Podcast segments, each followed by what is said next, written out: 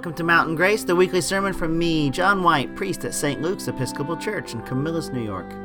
This week we are focusing on the story of Simon Peter and his conversion amid a pile of fish on his boat in the Sea of Galilee, and looking at how we make the leap from belief to faith.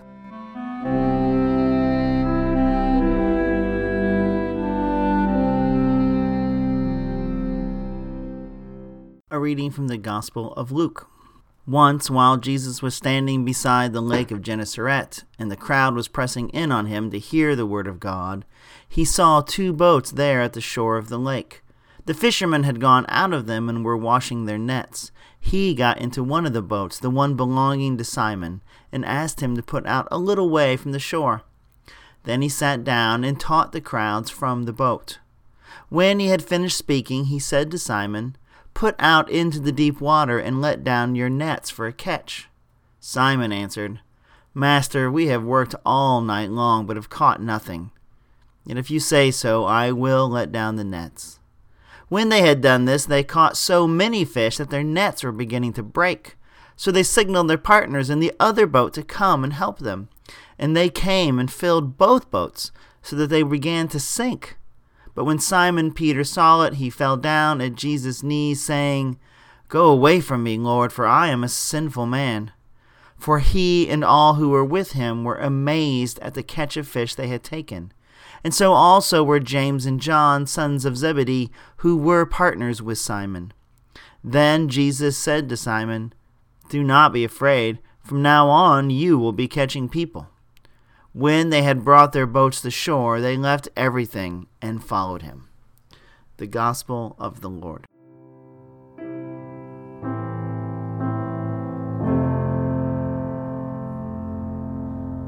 Holy, holy, holy Lord, God of power and might, heaven and earth are full of your glory.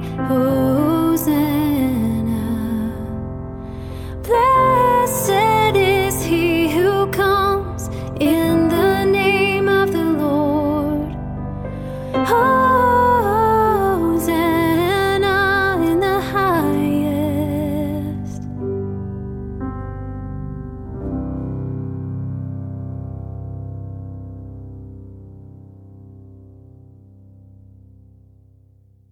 Please be seated. If we look at this story from our gospel reading today, the story of Simon and Jesus, it strikes me as being kind of a preposterous story. So let me put this in context. Simon and Jesus, at this point in the story, are friends. Simon is not signed up to be a disciple yet, and though James and John are also in the story, they're not disciples yet. At this point in the story, Jesus doesn't have any disciples. He's been baptized. He's gone into the wilderness and been tempted by Satan. He's begun a ministry of walking around the Sea of Galilee, visiting the small villages, and preaching and healing. He's gone to his hometown in Nazareth, where he basically told them, "By the way, I'm the Son of God," and they kind of got mad at him and tried to throw him off of a cliff. But somehow Jesus got away, and so he's gone to Capernaum, which is a small village on the Sea of Galilee. So just to kind of put it all in your mind, the Sea of Galilee is about the same size as Oneida Lake. It's not big, right? And so Jesus is basically wandering around this fairly small area. And people are coming from everywhere. And so somehow in Capernaum, that's where Peter lives, he's met Peter, probably in the synagogue. And so it's likely in this story that by this point, Peter saw Jesus heal the man who was possessed by many demons. And when the demons came out, they said, "What do you want with us? We know who you are, the Holy One of God." Peter saw that. And then immediately after synagogue, they went to Peter's house, where his mother was practically on her deathbed, and Jesus healed her. And she got up and was able to resume her life. And people have been coming from all over to be healed by Jesus. Peter has seen this. And he's heard Jesus preach. And he's heard Jesus talk about the kingdom of God. He's seen all of that. And now we come to this story where Jesus is teaching on the side of the lake, and he sees a couple of boats, and he asks the fishermen who've been working all night, "Hey, can you guys row me out just a little bit?" Which, who teaches from a boat? Right? I mean, if you're, like, it's like awkward to stand in a boat, and it says they row him out, and then he sits down, and then he sits down to teach, which doesn't really make any sense at all, because it's really hard to talk to a large crowd of people sitting down. It's really hard to project your voice. That's why we stand up when we sing, because it's really hard to sing. You can't really use your diaphragm when you're sitting down. And so Jesus rows out in a boat. He's making these poor fishermen take him in their boat after they've worked all night for nothing. They've caught nothing. And they're probably thinking, "Oh, Jesus, give us a break, man. We've been working all night. We just want to go home and go to bed." But they're like, all right. So they take Jesus out, and he begins his teaching. And then when he's done, he says, "Hey, why don't you guys go fish over there?" And Peter says, "We've been working all night. There's no fish to catch. We just want to go home." And Jesus is like, "Put your nets down right there." And Peter's like, "All right, because it's you, I will." And so they bring up this huge catch of fish, and there are so many fish in the net that they don't have enough room in the boat, and they call to their partners, John and James, "Come help us." And they come out, and they fill their boat. And these boats, and these are big boats, right? So they found a couple of these sort of first century fishing boats, and they're like 20 feet long and like 8 feet across. They're good-sized boats. We're talking a lot of fish. So many fish that these boats are starting to sink. And it's at this point that Peter acknowledges Jesus as the Son of God. Not when he exorcised the demon, not when he healed his mother-in-law, not when he healed the hundreds and thousands of people who were coming to village, not when he heard Jesus preach or talk, but because of a bunch of fish. Now, I don't know about you, but I like to go fishing. And if I go fishing and someone says, "Hey, there's a really hot fishing spot over there," and I go and I catch a fish, my first thought is not, "I wonder if that's the Son of God." It's a huge imaginative leap. And it's almost like we're setting ourselves up for like, there's like a joke coming. But there's not. There's just Peter falling down at his knees and saying, "Lord, go away from me. I'm not worthy to be with you. You're holy. And I am so not holy." And Jesus says, "Don't be afraid, Simon. Get up. We're going to go catch some people." And they left everything and they followed Jesus. They commit themselves to being disciples right here, right now, in this moment, because of a bunch of fish. But when we step back from the story and some of the first century particulars of Jesus' world and Simon and what's going on, if we think about it in terms of our own lives, I think the story becomes a lot less preposterous. Because all of us have encountered Jesus countless times, right? Even before maybe you were really ready to be a Christian, maybe before you really committed yourselves, before you were confirmed or baptized or whatever, it's impossible to not encounter Jesus, especially in our culture. Jesus is everywhere. We see him all the time, whether we know it or not. We are constantly encountering Jesus. And so believing in Jesus, coming to believe that Jesus is who he says he is actually, I don't think that uncommon. I think lots of people accept that Jesus is holy, whether they come to church or not, whether they're faithful Christians or not. Lots of people find Jesus to be a very compelling figure. There's just something about Jesus that grabs our attention in the same way it grabbed the attention of those people on the shore of Galilee 2,000 years ago. And so coming to believe in Jesus is really the easiest step. But what happens to Peter here is he's converted. He comes to totally trust Jesus, right?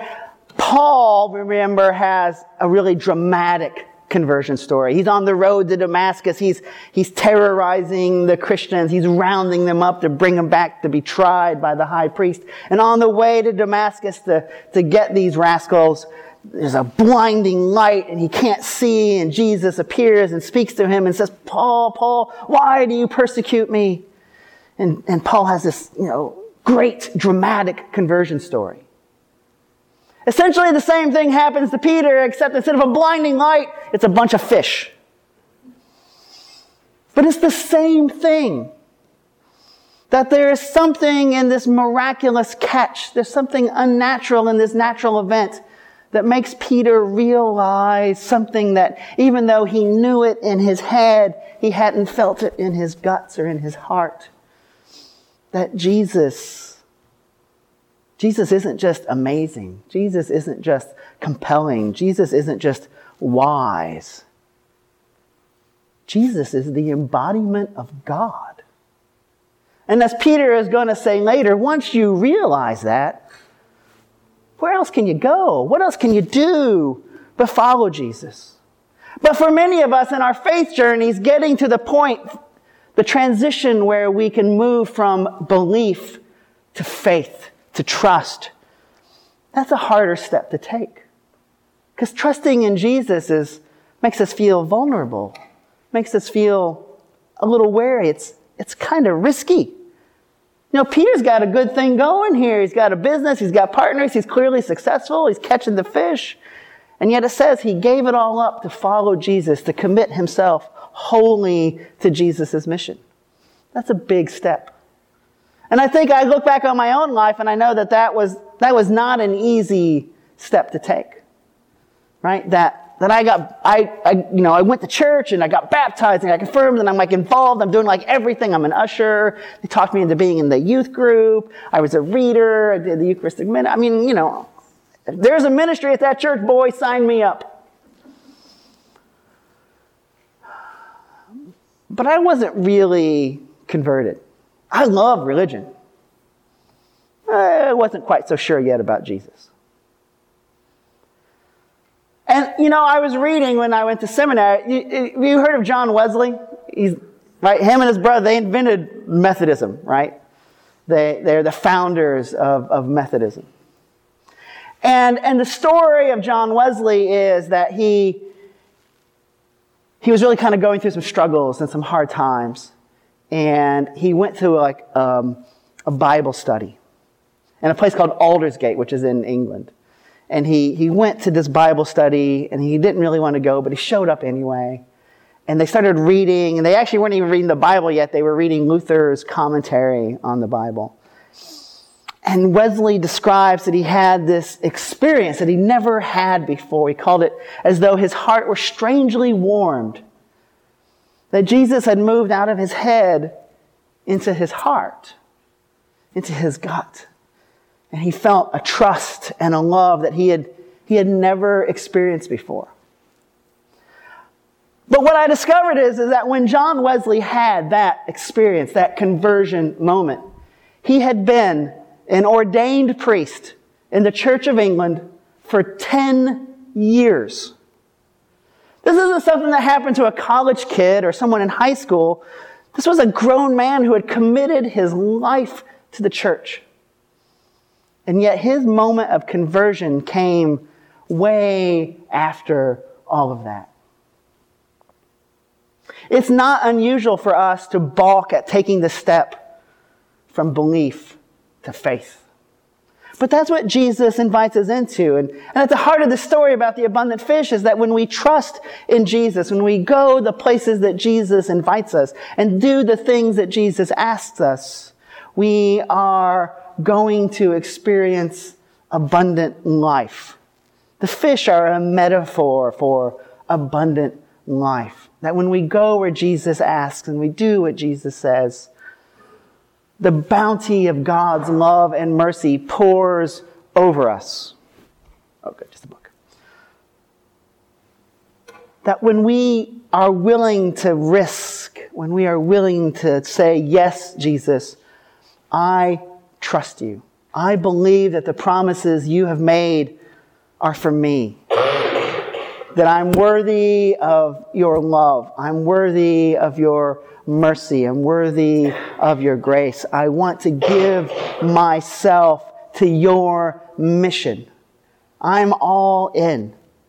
That's the invitation that Jesus invites us with.